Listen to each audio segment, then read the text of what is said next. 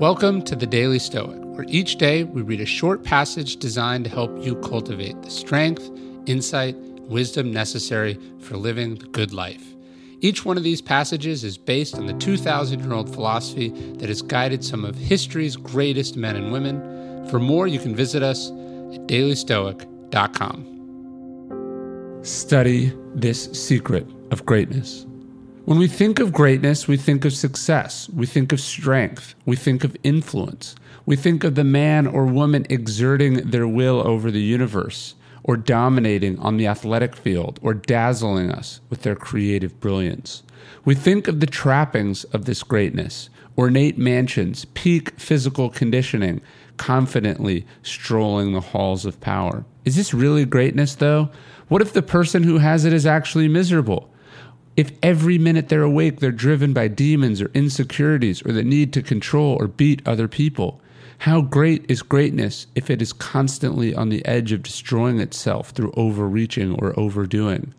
Seneca said that nothing is great unless it is also at peace.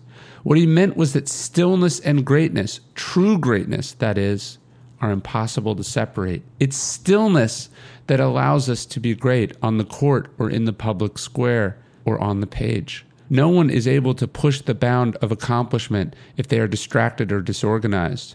At the same time, it's stillness that allows us to enjoy our accomplishments.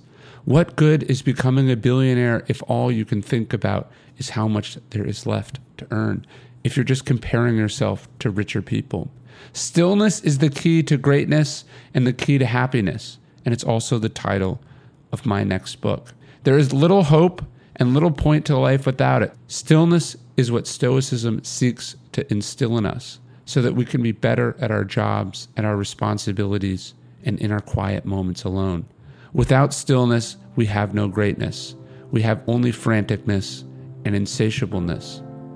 If you want to check out my new book, you can pre order it now. It comes out October 1st everywhere books are sold on Audible, on Amazon, uh, as an ebook, any form. I hope you check it out. I think it's the best thing I've ever written. It's a sequel to Ego is the Enemy and Obstacle is the Way. Please check it out. If you've gotten anything out of this podcast or anything out of my writing over the years, I would love for you to support me in the book. Stillness is the Key, out October 1. Thank you.